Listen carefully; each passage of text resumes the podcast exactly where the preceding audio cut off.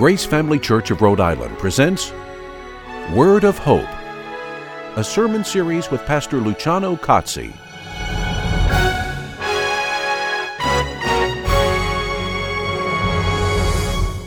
Welcome. The Word of Hope sermon series is a ministry of Grace Family Church of Rhode Island. It was instituted to bring sound teachings from the Word of God to as many people as possible. Our purpose is to offer you a message that is both practical and contemporary, that brings the Word of God to light in a way that makes sense in daily life. As you listen to this message, it is our hope and prayer that the Lord will bless you through it and bring you hope, comfort, and guidance. And now, Pastor Cozzi.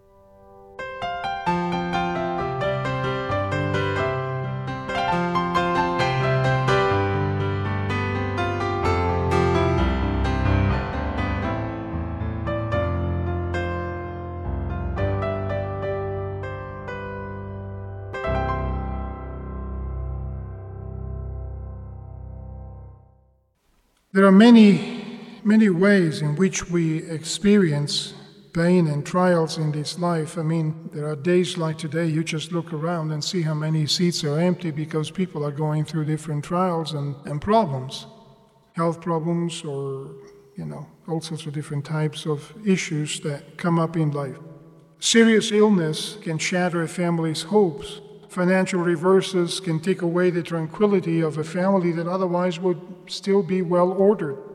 A problem son or problem daughter could bring sadness, disgrace, heartache to a family, to a home. A tragic accident that alters forever the future of a family. It just, it's not difficult to find things like these. All we have to do is to just look around, and we find that everywhere we look, we find hearts that are aching and need comfort and understanding. But as we do that, as we see that, and it's impossible not to see that, questions come to mind. Questions like why? Why would God allow all this? Is it really fair for us to go through all these things? What we read today is a story about Job, a man from the land of Uz. What we find in that chapter that we read in chapter 1 of Job is that at least what he said about God is to some degree metaphorical. You find God, you find Satan coming before God, that's fine. But you find God asking Satan, Where were you? As if God didn't know it. Well, of course, God does know. God knows all things, He's all knowing. He, he does not need to ask a question. So, what you find in here is some of those things are worded not to reflect the way God actually is in His spirit, in His condition, in His majesty but it's worded so that people can understand. And we need to realize that these, that the people that this was was uh, written for, needed a simplified version, and so God doesn't mind doing that. God does not mind simplifying some concepts. But as we read it and understand that, we don't need to be overly simplistic. We can understand the depth, how profound the teachings of this particular passage, this particular book are. So let's revisit this chapter briefly and let's understand what are some of the lessons that God is sharing, some of the truths that God is telling us, and some of the answers that God is providing for us, answers that otherwise are very difficult to come. And in fact, we would be very much tempted to talk and think like the, the friends of Job that you see in the following chapters coming up and, and addressing Job, thinking that that is the theology that we should have. While God Himself, however, says that these people are wrong. They don't speak according to the truth, but Job did. Job is not a very easy book to read. It is an important book to read, but it's not easy because it, it reaches deep into the hearts of the people and people's theology. Chances are that if you read the book of Job the first time, you think that the friends of Job actually have a point. But then you get to the end, and at the end, God says they are wrong. So if you're anything like me that would like to understand why God says they are wrong, you go back and read it again, and the second time you read it, you think that the friends of Job may have a point. But then you go back to the end and say, okay, God still says that they are wrong, and I don't quite understand why they are wrong until it finally dawns on you. And now, when you begin to understand that your entire theology is changing, And you're beginning to understand God for the way God really is and not the way we imagine Him to be, which is a big difference. First of all, verse 1. Look, the location of Uz is uncertain. What we know about their location, it was a fertile land near a desert. We find in verse 1 that Job was blameless and upright, which means he was without blemish of character, not deviating from God's standards. He was not taking advantage of other people. He was not, you know, deceiving others to gain, to earn his gain. He was quite wealthy, we'll see in a moment, but he did it in an honest way. He conducted himself in, according to the ways of God. He was without blemish of character, not deviating from the standards of God. We also read that he feared God, that that doesn't mean he was scared of God. It means that he was reverent, that he was aware of God's majesty revered that and submitted to him. The concept of fear in that context means what moves us to bow down before God in his majesty, realizing how awesome he is. He shunned evil. It means he rejected the opposite of God's character, and it also means he was not a willful sinner, as his friends later accused him to be.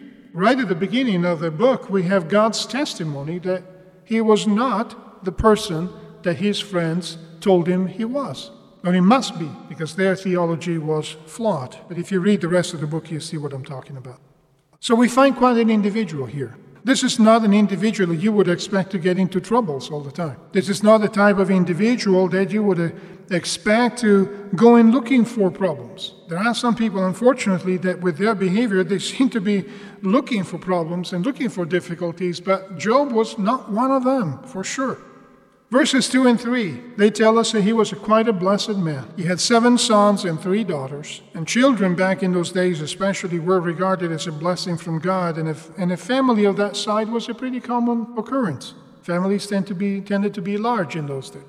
But having seven sons and three daughters would be considered a great blessing. Job was also quite wealthy and blessed with possessions as well 7,000 sheep imagine 7,000 sheep, what they can do for clothing and food. That's quite a lot. You can get quite a lot of wool from 7,000 sheep. You can get a lot of food. 3,000 camels. Well, they provide a great deal of an asset in terms of transportation, especially in the desert nearby, but also a trade value. And that's one of the reasons why later we find that the people attack uh, the, the servants of Job to steal the camels.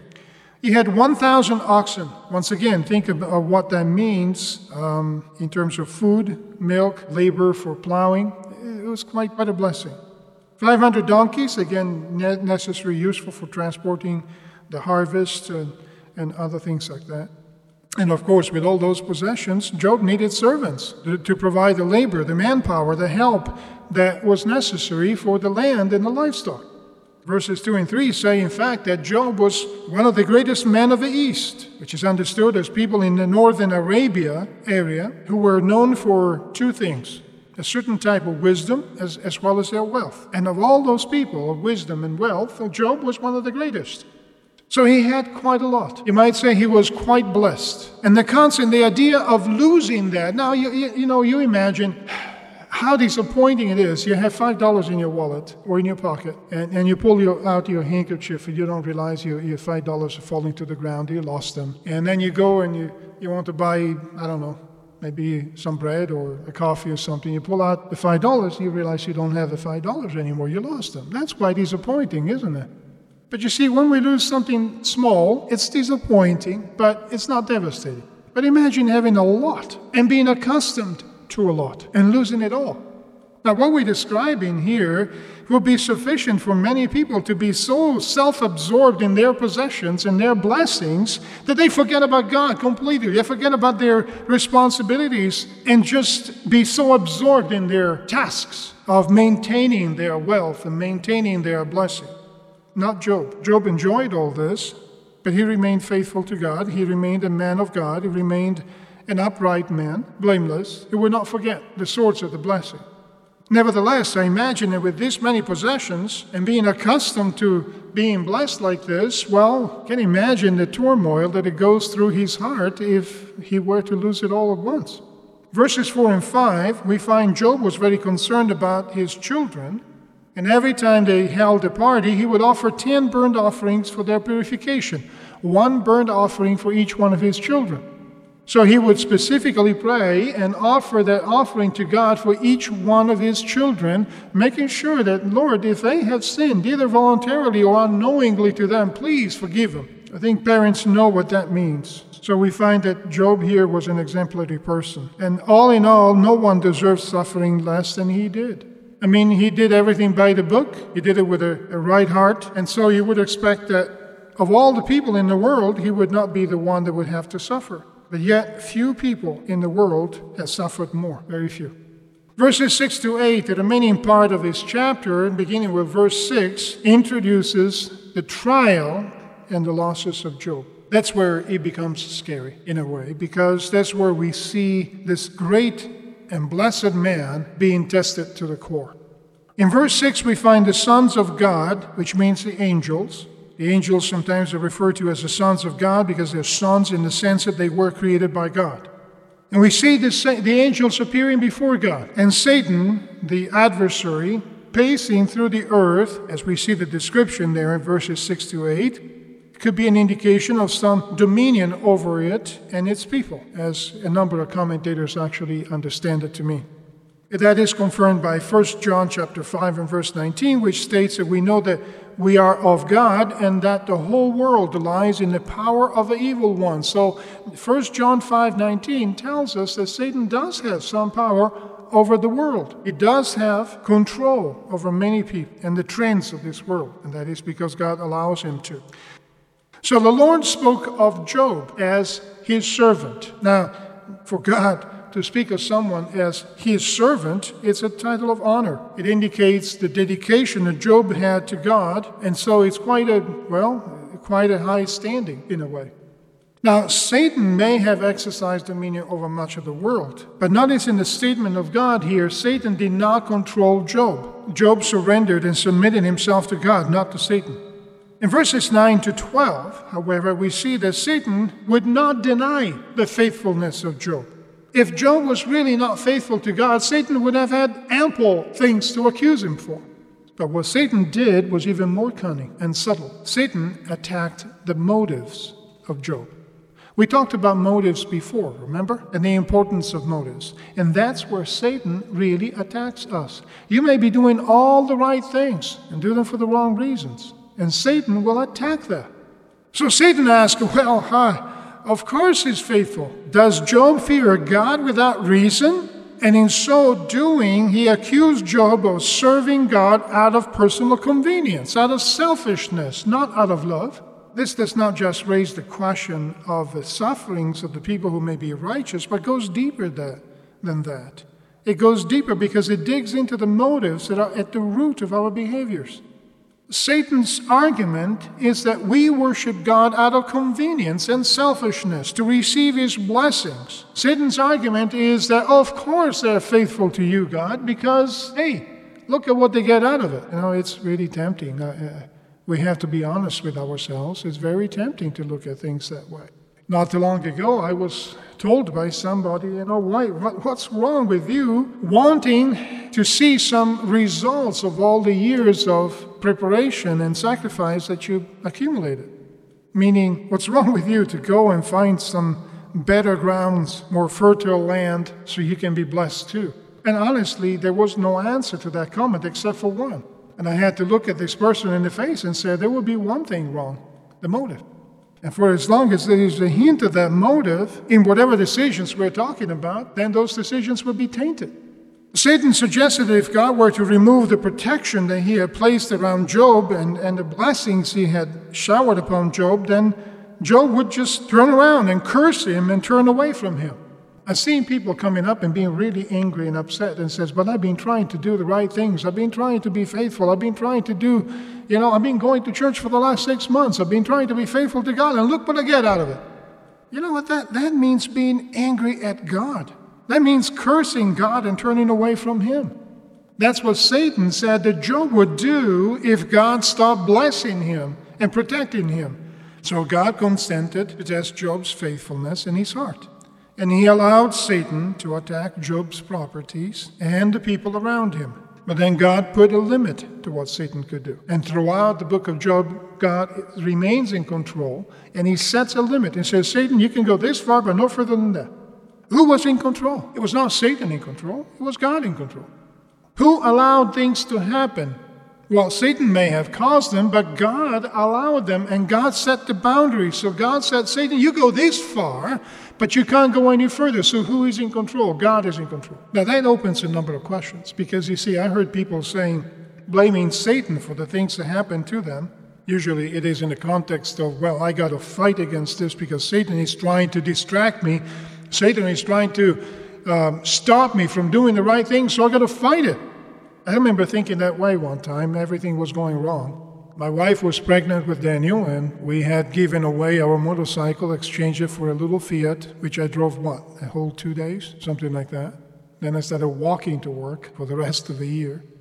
And things were going crazy. And I remember complaining, I got to fight these things because Satan is putting all sorts of obstacles in front of me. And my mentor, Count Catherwood, asked me, When will you stop fighting against God?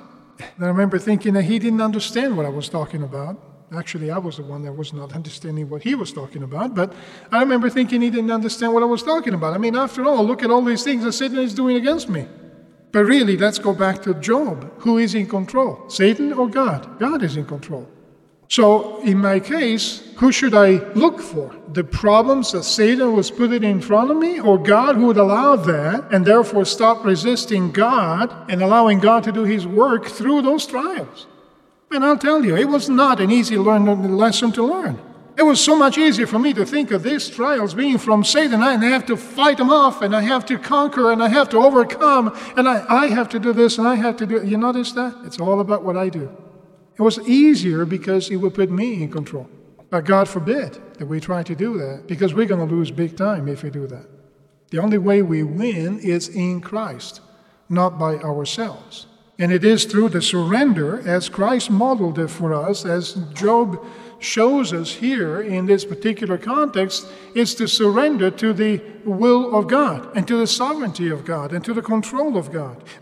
Then the other question that is opened by this, this, these events is who or what was on trial. You see, as human beings, when things go wrong, we put God on trial. We ask ourselves the question Is God fair to allow me to go through all this? Why, God, do you allow me to suffer like this? What's going on? What have I done to deserve this? All phrases you probably heard many times.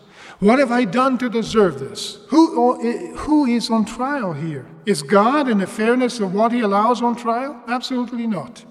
Is Satan on trial? No, not even Satan. What's on trial here is the motives of Job and his righteousness. Is he truly righteous from the heart with the right motives, or does he act like a righteous person for the wrong reasons? For the wrong motives or for selfishness and convenience. That's what's on trial, what is on trial. And what is on trial today when things happen? Is God on trial? And his fairness on trial? So should we sit up, stand up on the on the stand of judges and judge God whether he's righteous or not in allowing things to happen to us? Should we blame Satan and curse Satan and try to overcome Satan and take and give orders to Satan when even the archangel that had to confront Satan said to Satan, May the Lord rebuke you. Or should we realize that if something is occurring in our life, it is allowed by God, and perhaps what is really under trial is not God, it's not even Satan, it's us. It is our motives, our hearts, it's what we do things for. Are we faithful to God only, only, only when things go well, when everything is nice, when we get what we want out of it? Is God this dispensing machine and we put the right coin inside and punch the right buttons and here comes the blessing? Or maybe we are the ones that are being tested, whether we are faithful for the right reasons or not. But that was not the only reason. God also had some lessons to teach Job. Job was a great man, but he was not perfect. So Job had to learn some things. And we see in the latter chapters of this book, the book of Job, that God actually teaches him very important lessons as well. Job himself makes a confession. And he says, toward the end of the book, he says, I heard of you, but now I know. Hearing about God and knowing God are two different things. And I find it very interesting that way, way back then, at the time of Job, there was a distinction between knowing God about God, hearing about God, and actually knowing Him, which implies having a relationship with Him. It sounds quite Christian, doesn't it? Interestingly enough, God is the same yesterday, today, and forever. So, all these things that were occurring also provided an opportunity for God to teach some lessons to Job, and not just Job, to all of humanity through him. God knew that everything would work out for good. In His wisdom and His knowledge, God knew what He was doing. In verses 13 to 19, we see what happens then. Job lost everything he had, and he lost it suddenly. You talk about receiving devastating news. You talk about the grief of losing a child. Well, imagine the grief of losing everything and losing all the children on top of that. You're talking about going through grief and going through a shock and going through trials and troubles. This is big time trials. Somebody comes and steals a car or steals a piece of property from us, and we are all, uh, you know, the, falling apart and falling to pieces. But imagine what it would be to have all that much stolen from you. You're talking about 7,000 sheep gone, 3,000 camels gone, 1,000 oxen gone, 500 donkeys gone, all the servants gone, all your children, seven sons and three daughters gone. Imagine what it must have been like for Job. Just let that sink in for a sec. Remember when you lost something and how he felt now magnify that much and imagine what it must have felt for Job to hear those news, to, to receive the, those messages that came one after the other within a, a short, very short period of time. While one was still talking, the other one arrived. While the other one was still talking, the third one would arrive. In a few moments, everything was gone. So, what if that was a motivation that Job had? What if that was the, where Job had placed his heart?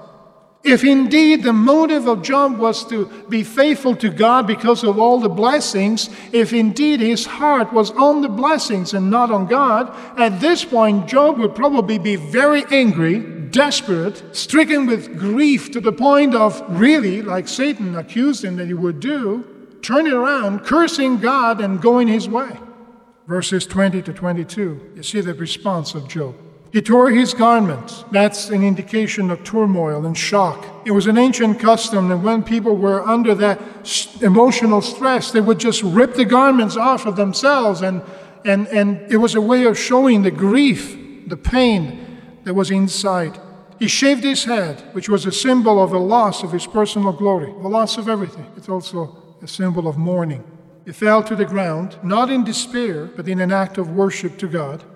And he remembered that he was born naked and eventually he would die naked, meaning not taking anything with him. He didn't have anything when he was born, and he would not have anything when he would die.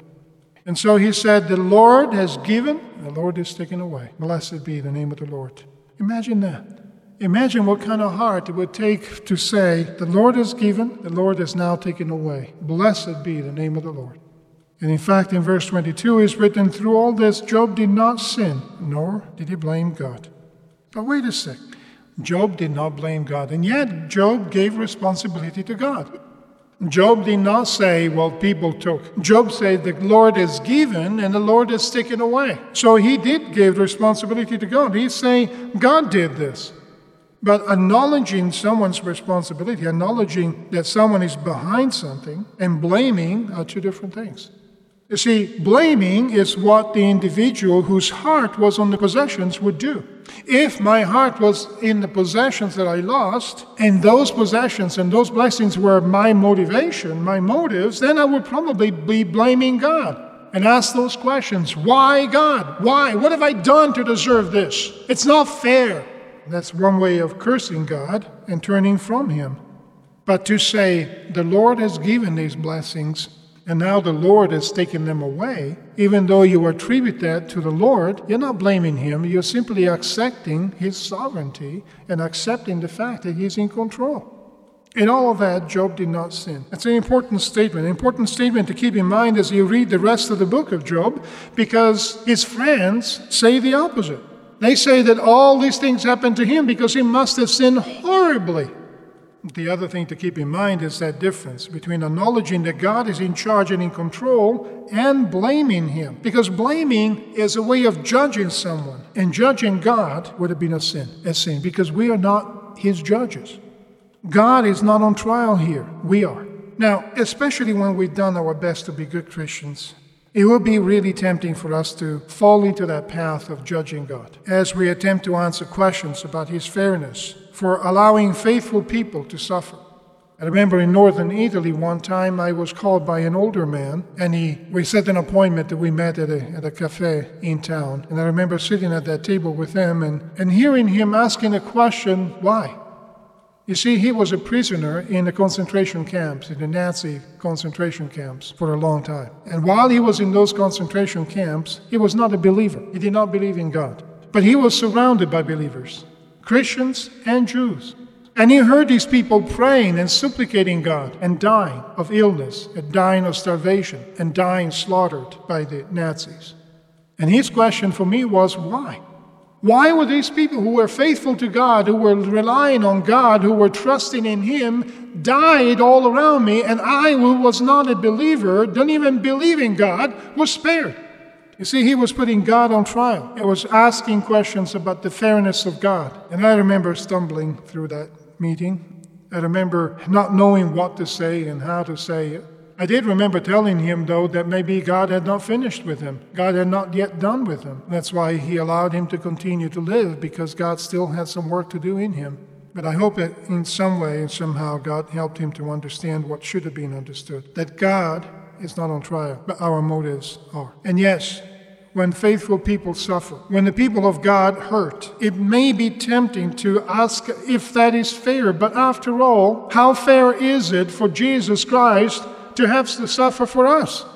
And if he was willing to suffer for us, wouldn't we be willing to suffer for him as well? Where the question of fairness is raised, the sacrifice of Jesus Christ makes it fair to begin with because he's not asking us to put up with anything that he was not willing to suffer for our sake. We're not talking about a God who stands outside there somewhere far away saying, Okay, I want to see you suffer to see whether you're faithful to me or not. We're talking about God who comes to us, enter in, enters into our world, takes our suffering upon him, and say, I want you to share them with me.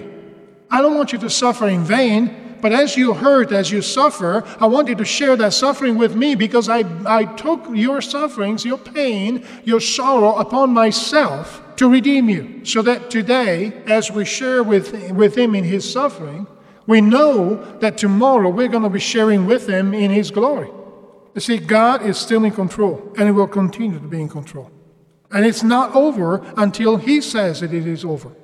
And the mishaps and the tragedies that we go through in life are no reason for us to bail out. No reason for us to curse God and turn around and leave Him behind. There is no reason for us to hold on to anything but God Himself. Because throughout all this quagmire of things that happen in life, the one constant that we have is God Himself. And we can go through highs and lows, ups and downs, but if we hold on to God with a pure heart and a sincere motive, we will have this constant in our life. We are okay because we know who we are, regardless of the situations we find ourselves in. You are not the first person in this world to cry. Many other people have cried before you, and many other people are crying with you, and many other people will cry after you. But you're not the first person to be helped by God either. Many other people have been helped by Him, Many people are being helped, and you can be helped and are helped by God as well. You know, nothing is impossible for God, we read in Jeremiah. That's why I wanted that to be read after the first chapter of Job. Jeremiah, verse 27 of chapter 32, says that I am the Lord, the God of all flesh, or the God, the God of all the people in the world. Is anything too difficult for me? Is really anything too difficult for God? Are our trials and problems too difficult for God to resolve? I mean, He created the whole universe. Can't He just address a little teeny trial that we go through? Of course He can. But because nothing is impossible for God, and God is the God of all, then we must remember that He is a loving God, that He wants the very best for us, not the worst. And that He's an all wise God, that He knows what that best really is. And he's an, an all powerful God that he knows, I mean, he has all that he takes and the power that is necessary to bring it all about. We should never forget what Romans 8 reminds us. In verse 28, we read that we know that God causes all things to work together for the good of those who love God, to those who are called according to his purpose. Notice the statement again and again and again. Keep reading it and let it be something that carries you on and on. God causes all things, not just the good things, but all things to work together for, for, those, for the good of those who love Him. So, does it mean that when I'm in pain, God is working something good? Yes, exactly. Does it mean that when I go through a trial, that I lose everything that I have, like it has happened in my life, that God is working out something good? Yes, it is. Does it mean that I see that good right there and then? No, it doesn't. I may not be able to see that good right there and then. And, and so it, it's the same for you. You may not be able to see what that good is at that moment, but you know. You know that God causes all things to work out for the good of those who love Him. So you know that even if you don't see it today, you will see it later. God will work things out, He's in control. He loves you, wants the best for you. He knows what that best is. Even, even though you think you know what your best is, you really don't. God does. He keeps in mind not your immediate best, but your eternal best, because He has a purpose for all of us. And that purpose is not limited to this life, that purpose carries on for the rest of eternity. Then later in the same chapter of Romans 8, in verse 37, it's written, But in all these things we overwhelmingly conquer through Him who loved us. Notice that not by ourselves, not by our own strength, not in our own, by, in our own merit. We don't overwhelmingly conquer because we are good and strong in ourselves. No, we overwhelmingly conquer through Him who loved us, God, Jesus Christ, who so loved the world that He gave His only begotten Son so that whoever believes in Him will have and inherit eternal life. For I am convinced, continues in Romans 8 38, for I am convinced that neither death, Notice that. Neither death, nor life, nor angels, nor principalities, nor things present, nor things to come, nor powers, no height, no depth, nor any other created thing will be able to separate us from the love of God which is in Christ Jesus our Lord. You know, we ask questions, why God? As if, because we're going through some trials, God doesn't love us anymore. We ask questions, what have I done to deserve this from you? As if God is on trial. But the reality is, no, He's not on trial. We are. Our motives are. Our hearts are on trial. And the love of God is upon us no matter what. You can be the most horrible sinner on the face of the earth, and God still loves you. It will hate the sin. And you know why it hates the sin? Because that sin kills you. The sin kills the one whom God loves. You know, I have two children. Don't you mess with them because you're going to find my wrath. But you know why I hate what destroys them and what hurts them? Because I love them. Now multiply them by infinite, and you have an idea of the love of God. God loves the people that He created so much that He hates the sin that destroys them so much. Not because He hates them, but because He, he hates what damages those whom he loves. And there is nothing on the face of the earth, not any trial, nothing at all, not even death itself, that can ever separate us from the love of God that is in Christ Jesus our Lord. So I think you know the answer to our question today. He's God to blame when he hurts. People will say, oh no, when he hurts, we are to blame because in our sinfulness we, we brought all the hurt upon us. Well, guess what? That may or may not be the case. It may be the case that we've been foolish enough to hurt ourselves, and now we're experiencing the pain that comes from sin. But we have seen in the case of Job that that's not always the case. Sometimes we may be not guilty of anything and still suffer. But even so, God is not to blame. We may recognize that God has allowed it to happen, and we can hang on to His promises that nothing in all of creation can ever separate us from His love and that God causes all things to work together for the good of those that love Him, and hang on to those promises, even when it hurts the most, because we know that sooner or later we will be able to see the glory that God is going to be manifesting in us by His grace. So we can join Job and say, Well, Lord has given, Lord has taken away. Blessed be the name of the Lord, because He loves us no matter what. And everything will eventually work out for good. Let us pray. Lord, we thank you. We thank you for the good times. Thank you for the hard times. We thank you for your love for your wisdom, for your power. We thank you for what you have in mind for us, for the purpose you give us in this life, for the joy that you share with us. But we thank you also for the trials that mold us and shape us, for the difficulties that keep us humble, for the thorns in the flesh that remind us that we are but mortals and encourage us to continue to give glory to you and not to ourselves. We ask your forgiveness for asking the wrong questions in the wrong way and putting you on trial, questioning your fairness questioning your love, your justice. We ask your forgiveness for all the times we've done that. And we ask you, Lord God, that you would touch our heart and move us to recognize and to see who you for who you really are, for that loving, wise, and powerful God that you are, so that we may rely on you and on your promises and on your word that all things will work out for good, and that nothing in all of creation, not even death, can ever separate us at all from your love. Thank you for that love. We ask you that you would share it with us through your Spirit and, and grant us the ability to display that love to one another and to all people around us. We thank you. We praise you. We commit ourselves to you now. We do it all in Jesus' name.